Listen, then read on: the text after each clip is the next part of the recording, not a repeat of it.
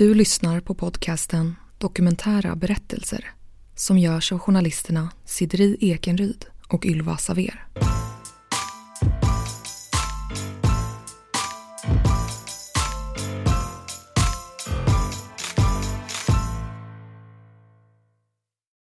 Då och då frågade ju personal i skolan då, hur, har, hur är det egentligen? Vad så, vad, hur har du det hemma? Jo, det är bra. Ja, alltså, man vågar inte berätta. Man vågar inte.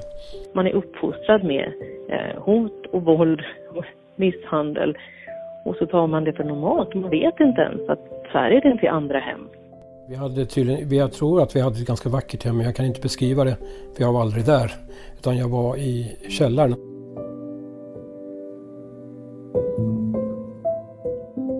De kommande två avsnitten ska handla om hur det är att växa upp och vara oönskad av sina egna föräldrar.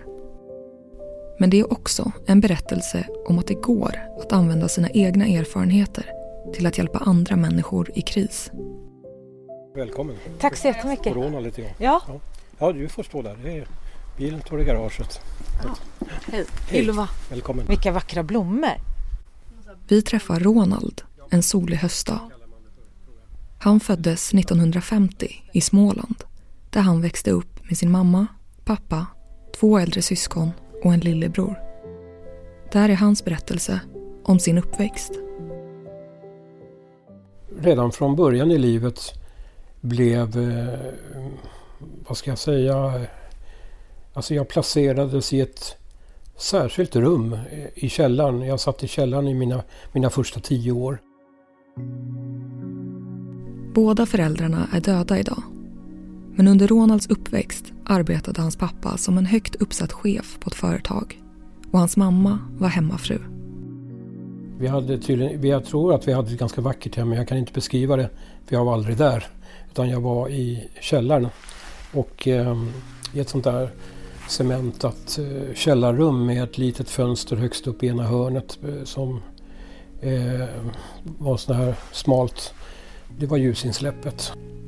Och sen var det en barnhage, eh, en sån här gammal spjälhage som jag satt i eh, i åratal. Eh, och så stod det väl någon sån här, eh, å, som jag minns, en vå, våningssäng då.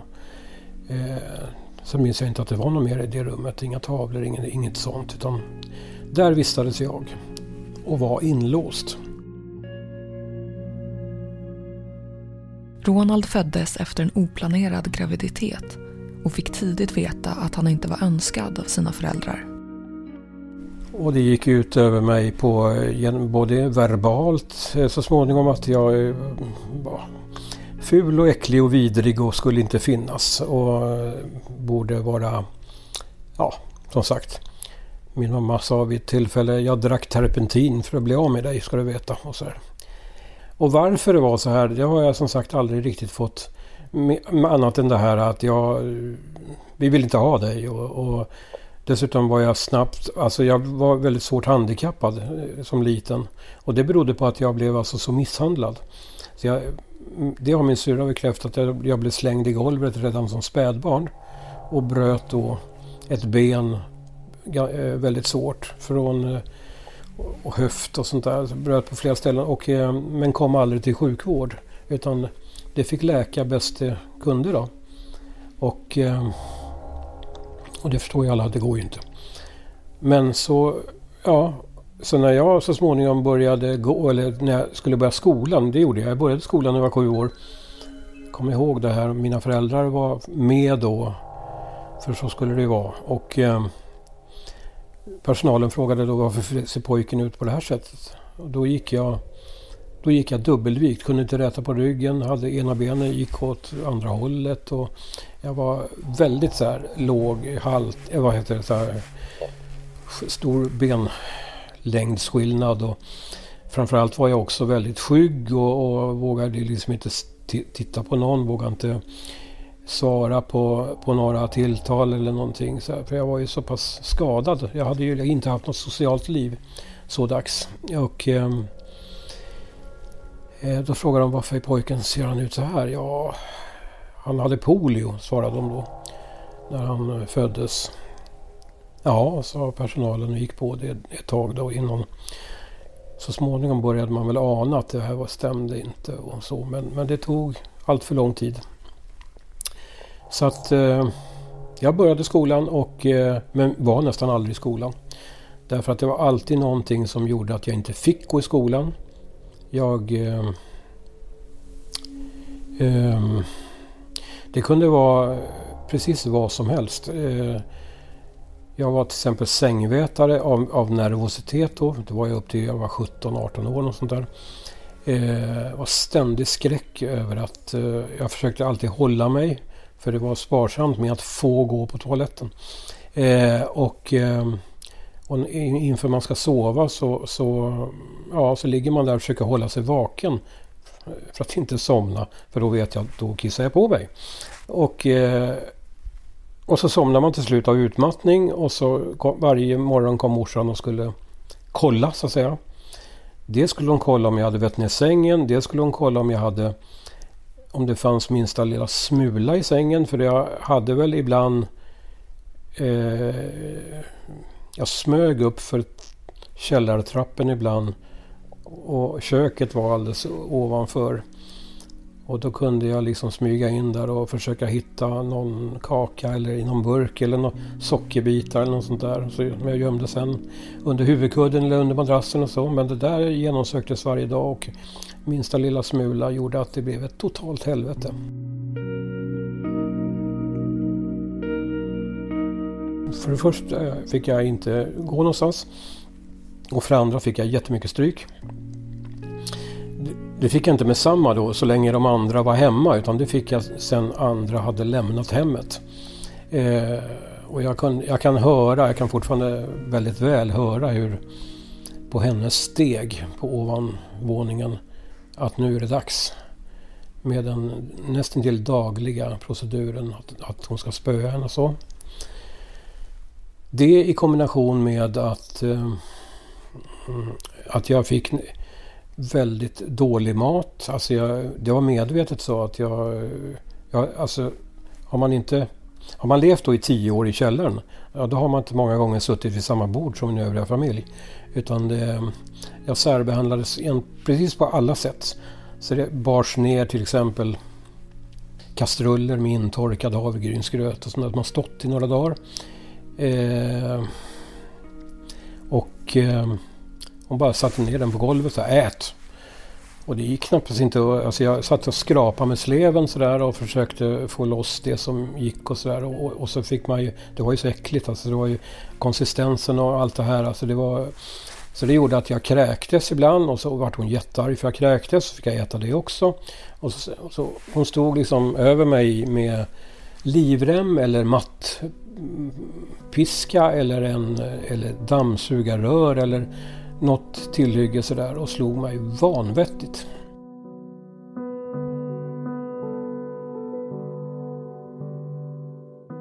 Som första land i världen införde Sverige lagen mot barnaga år 1979.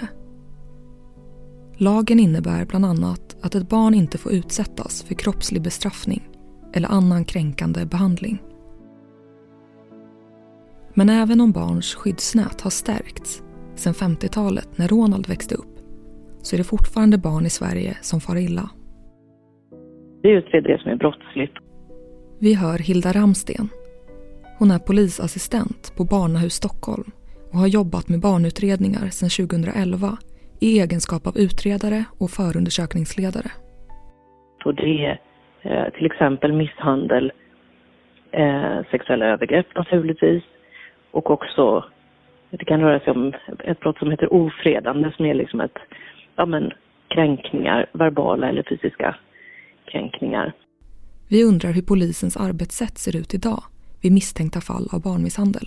Ja, ett typiskt fall, det är, jag ska säga det på en gång, att det är lite lurigt för det finns väldigt stora variationer och eh, alla fall är ju unika. Men ett vanligt fall i alla fall, Eh, så kan man säga att det skulle kunna vara en, en sjuåring som berättar på skolan att eh, han eller hon blir utsatt för våld hemma. Då rapporterar skolan till socialtjänsten. Och sen gör socialtjänsten en bedömning om det ska polisanmälas eller inte. Eh, och bedömer de då att det ska polisanmälas så gör socialtjänsten en anmälan och så kommer den in till Barnahus Stockholm där jag arbetar. Omkring 23 800 misshandelsbrott mot barn anmäldes under 2018. Den här statistiken gör ingen skillnad på om den misstänkte gärningsmannen är en vårdnadshavare eller annan utomstående.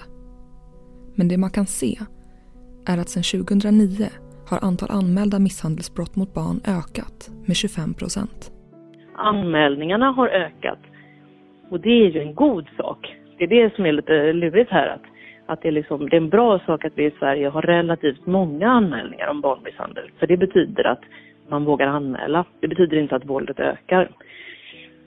Och där finns det ju, vad jag menar är att om vi får fler anmälningar om våld, då betyder det inte att, att våldet har ökat för det.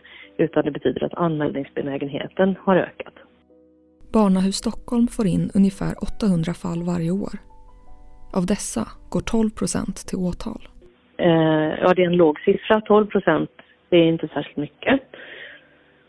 Och det hänger ihop med att det är en stor del av de brott vi utreder är brott i nära relation. Och brott i nära relation är väldigt svåra att utreda därför att det är svårt med teknisk bevisning. Där kan man till exempel inte, man kan inte använda sig av DNA och bevisa att haha, du var på den här platsen, det kan vi visa för det är ju självklart att man befinner sig i samma hem hela tiden. Eh, och dessutom så finns det ju sällan vittnen. Om det finns vittnen så är det vittnen som inte är skyldiga att uttala sig för man är inte skyldig att vittna mot en närstående. Eh, så ja, det, det är brott som är svåra att utreda men också därför att de som är utsatta för de här brotten, och det gäller ju både vuxna och barn, eh, de är inte särskilt benägna att anmäla och, och att berätta hur det är. Därför att de har goda skäl att, och hålla det hemligt. Eller tycker sig ha goda skäl att hålla det hemligt. Men det är, ja, det är lätt att förstå, tycker jag. Men det gör det ju svårutrett. Så det är en orsak till att det är så, så få ärenden som går till åtal.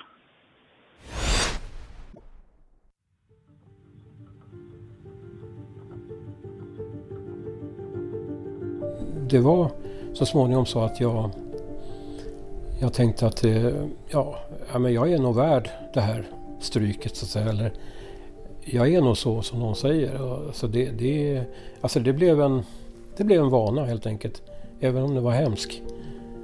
Och man försöker liksom bygga upp någon slags, jag menar, jag hade ju ingen att prata med som sagt. Jag pratade ju med väggen. Eller man byggde upp en sån här låtsasvärld eh, med, med alltså typ Molgan och sådär. Och eh, pratade med sig själv och sådär. Och låtsas att man hade någon kompis där. Och så då och då frågade ju personal i skolan då hur, har, hur är det egentligen? Vad så, vad, hur har du det hemma? Jo, det är bra. Ja, alltså, man vågar ju inte berätta. Man vågar inte.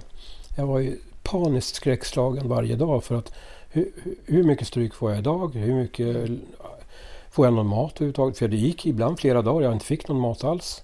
Det var ju därför också som jag knallade upp med på, på natten ibland och försökte hitta någonting. Eh, och sådär. Och så satt jag i den där jädra barnhagen då. Och jag har aldrig ägt en bok eller en leksak under, den under mina tio år. Som, mina första tio år som jag bodde hemma. Aldrig någonsin.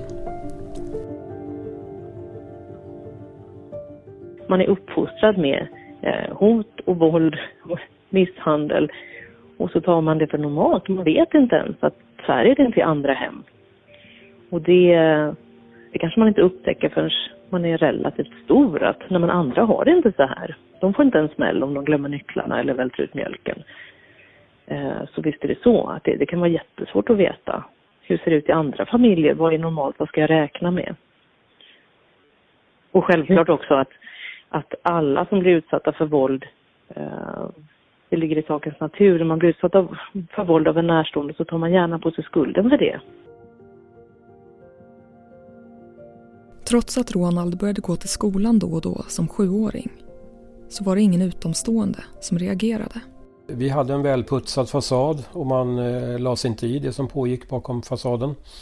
Eh, även om man kanske spekulerade och undrade. Jag vet att man undrade över eh, Finns det inte en människa till i det där hushållet eller Eller är han bara här ibland och på besök? Tänkte en del. Som aldrig såg mig ute och leka eller så här va. Men kanske såg mig någon gång när jag gick till skolan och tillbaka. Ehm, men de visste ju om de andra syskonen. Men, men som sagt, är det någon kusin som kommer och hälsar på ibland bara? Eller vad är det för något? Och skolan eh, undrade ju också, hade väl delvis kontakt med hemmet men då hette det att jag, jag var så klen och jag var så... Mm, ja, det var, det var, man hittade på alla möjliga ursäkter. Barn utsatta för våld finns i alla, i alla miljöer. Det här är Hanna Termenius, psykolog på Rädda Barnen. Vi undrar hur det ser ut idag. Om det finns vissa barn som är extra utsatta. I alla socialgrupper, i alla kulturella Eh, i alla kulturella grupper. Så att det finns liksom inte så man kan inte säga att den, det, här, det, det, det, är den eller den som, som misshandlar. Men vi vet också att det finns riskfaktorer. Det finns vissa riskfaktorer som vi kan ha fokus på. Och det är eh, barn, som, eh, barn som har föräldrar som missbrukar är en riskfaktor. Barn som har föräldrar som lider av olika typer av psykisk ohälsa. Vet också att barn att bo i ett otryggt område. Att bo där det är mycket våld och övergrepp och så. Alltså strukturellt våld, samhälleligt våld också. Det ökar riskerna för att man ska känna vanmakt och att barn blir utsatta. Vi vet också att barn som föds med olika typer av egna medfödda svårigheter, att ha funktionsnedsättningar eller ha kroniska sjukdomar ökar risken för att man ska bli utsatt för våld. Och vi vet också att ja, det blir som en dubbel belastning då. Du kanske har egna svårigheter som gör det, men du har egna svårigheter som gör att på olika sätt att du blir mer utsatt. Du blir mobbad och utsatt, men också kanske för att du inte beter dig som de vuxna vill. Men vi vet också att, att, att föräldrar har det dåligt ställt ekonomiskt leder till en högre press och leder till mera, mera utsatthet. Till slut reagerar omgivningen på situationen. Då har Ronald levt i källaren i tio år. Grannar och skola slog larm och eh, det sattes någon form av civil spaning på vårt hus, har det berättats för mig. Det har berättats att man smög omkring husknutarna och lyssnade och hörde väldigt ofta ett barn som skrek, skrek, skrek eh, från källarplanet. Och eh, man anmälde väl men det tog tid innan det gjordes någonting och sådär. Men till slut så en dag så kommer barnavårdsnämnden, eh, polisen, låsmedlen faktiskt, media och, ehm, och så vidare. Och, och, ringer på och ska hämta mig. Och eh, det där minns jag väldigt väl. Jag minns så väl, för jag satt då i det här rummet och skräckslagen av tumultet som blev. För jag hör min, min mamma skriker hysteriskt då att eh, de tar mina barn och så. Men eh, jättekonstigt att de inte tog allihopa. Men, men det kommer in då en kvinna och, och en man. Den ena var polis, den andra var barnavårdsnämnden. Lyfter upp mig och säger du ska inte vara här längre. Och jag är skräckslagen för jag fattar inte vad, vad ska hända nu. För någonstans mitt i allt det här äh, sjuka så, så var ju det här min trygghet ändå. Alltså hur löjligt den låter, så var ju det min trygghet. Men det händer ju emellanåt i våra utredningar att... Hilda Ramsten igen, om sina erfarenheter som polisassistent på Barnahus Stockholm. I samband med brottsutredningen så omhändertar man barnet för att skydda det från fortsatt våld till exempel. Och då ska jag säga att det är mycket vanligt att barnen längtar hem. Och eh, till exempel så kan det bli så att barnet förändrar sin berättelse. Man har ett inledande förhör där barnet berättar om, om upprepat våld och sen så kommer man tillbaka efter några dagar eller ett par veckor när längtan är stark och man vill hem. Och så, och så säger barnet att nej men det här, det hände inte. Jag drömde, jag hittade på, jag överdrev. Eller att de inte vill medverka i, i flera förhör. Så den, det är vanligt. Det är nog eh, och ganska naturligt tycker jag också. Polisen påbörjar en utredning mot föräldrarna, men den läggs ner. Ronald blir omhändertagen och hamnar på Lunds lasarett på grund av skadorna från den misshandel han utsatts för under alla år. Och där blev jag liggande i två och ett halvt år.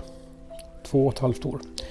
De försökte rätta till, eh, en, bröt upp en del skador, försökte gå in och göra vad man kunde. Man rättade till ben och benlängder så gott man kunde och så här. Och jag fick ligga i massa sådana här apparater, sträck, sträckbänkar höll jag på att säga. Eh, Gipsvagger och allt vad det heter för någonting. Och där låg jag och låg och låg och låg. Oftast så här helt fixerad och kunde inte göra någonting. Eh, och eh, hade ingen som hälsade på. Men blev så småningom eh, sjuk. Jag minns att sjukvårdspersonalen tycktes väldigt synd om mig. För vartefter det gick upp, vad jag tror att det gick upp för dem. Sen de hade kanske kommit åt journaler och sånt där och kunnat se vad, vad jag hade, eller anade vad jag hade varit med om. För det tog lång tid innan jag vågade berätta någonting för någon. För jag litade inte på någon människa. Det är så här att berättar jag något så får jag jättemycket stryk och sådär. Det är andra hämndgrejer. och sådär. Den jag minns eh, värst, och det är väl så typiskt, då, det var en, det fanns en elak människa där på, på vårdavdelningen. Det var en nattsköterska. Hon var så elak så det var inte sant. Hon, hon borde naturligtvis inte jobba där, men hon, det henne minns jag mest för det var, jag var livrädd när hon skulle jobba. För hon, eh, ja ni vet, man ska, hon ska rätta till lakanen och kudden och se till att man inte eh, får liggsår och allt det där. Och, eh, men hon rev mig liksom och så här, med sina naglar och nöp mig och så där. Och det var inte det värsta. Det värsta var när hon liksom böjer sig ner och säger Du kommer få ligga här hela livet, vet du det? Du kommer aldrig härifrån. Och, så här. och jag förstod ju inte, varför säger hon det? Men hon sa det. Och då frågade en del andra där, de såg på mig att jag var väldigt, väldigt orolig och så började de lägga ihop ett och eh, var, när jag var orolig och inte, eller lite mindre. Och då bara, är det någon du är rädd för? Så här, jag vågar inte berätta men, men så småningom så kröp det väl fram i alla fall att de, de bara, nämnde då, det är inte, du är inte rädd för hon? Eh, Ja, det känns inget bra så här. Då började de eh, spana på henne och sådär. Och ehm, ja, hon blev bortplockad så småningom. Jag tror faktiskt att hon fick gå. För det var säkert inte bara mig hon utsatte. Ja, och efter eh, det här, vad skulle de göra av mig då efter sjukhuset? Ja, de kunde inte skicka hem mig. Utan då blev det, då blev det barnhem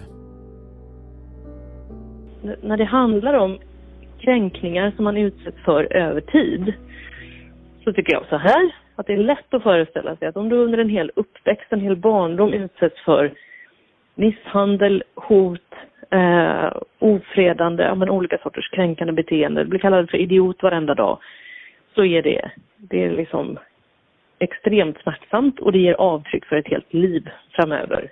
Men de brotten i sig de räknas inte som så grova. Och som jag sa förut så behöver du kunna bevisa vart och ett av brotten. Man kan inte döma någon för att ja, men du har i största allmänhet slagit någon ofta. Det går inte utan du måste bevisa varje örfil så att säga. Och det gör att, eh, och brottet att genom en örfil, ringa misshandel kanske det landar på. Det är ett ganska ringa brott. Ett ofredande är också ett lindrigt brott. Eh, ett olaga hot är relativt lindrigt också. Och det gör att eh, straffskalan ofta inte alls motsvarar eh, vad de här brotten har fått för effekt i målsägarens liv. Och det hänger dels hänger ihop med att brotten vart och ett för sig är ganska ringa. Grov fridskränkning är grövre och det är just för att man har tagit hänsyn till att ingen ska behöva utstå det här eh, upprepat. Man ska inte behöva utstå kränkningar, många kränkningar över tid så att säga. Men eftersom det då är svårt att bevisa vart och ett av brotten och samla ihop till den, till den faktiska mängden, det som faktiskt har varit, så blir straffskalan relativt, det blir låg. Kanske bara kan bevisa en örfil och ett olaga hot, fast du har ett barn som berättar om upprepade kränkningar i flera års tid, till exempel. Och då blir straffet därefter. Och så tycker jag naturligtvis att det ska vara, för det ska vara rättvist och det måste vara rättssäkert för den som är misstänkt.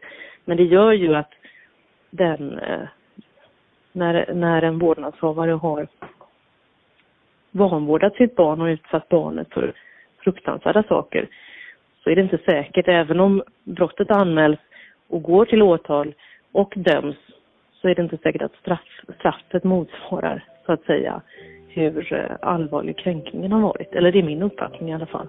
Att ofta kommer man inte åt det.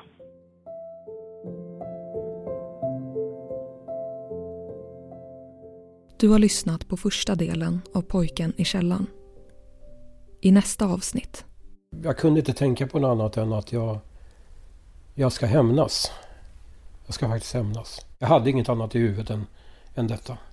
Jag var, så, jag var alltså bitter, hatisk och väldigt mörk i mina tankar. Jag var helt, helt, helt inne. Varför ska de leva när jag har blivit bestulen på så många år? Alltså jag var uppe i detta så det fanns inget annat. Jag hade inte någon kommit i min väg och fått mig att tänka lite annorlunda, då hade jag gjort det. Jag, var, jag, hade till och med, jag hade planerat i detalj. Jag hade till och med engagerat någon ytterligare person som skulle hjälpa mig.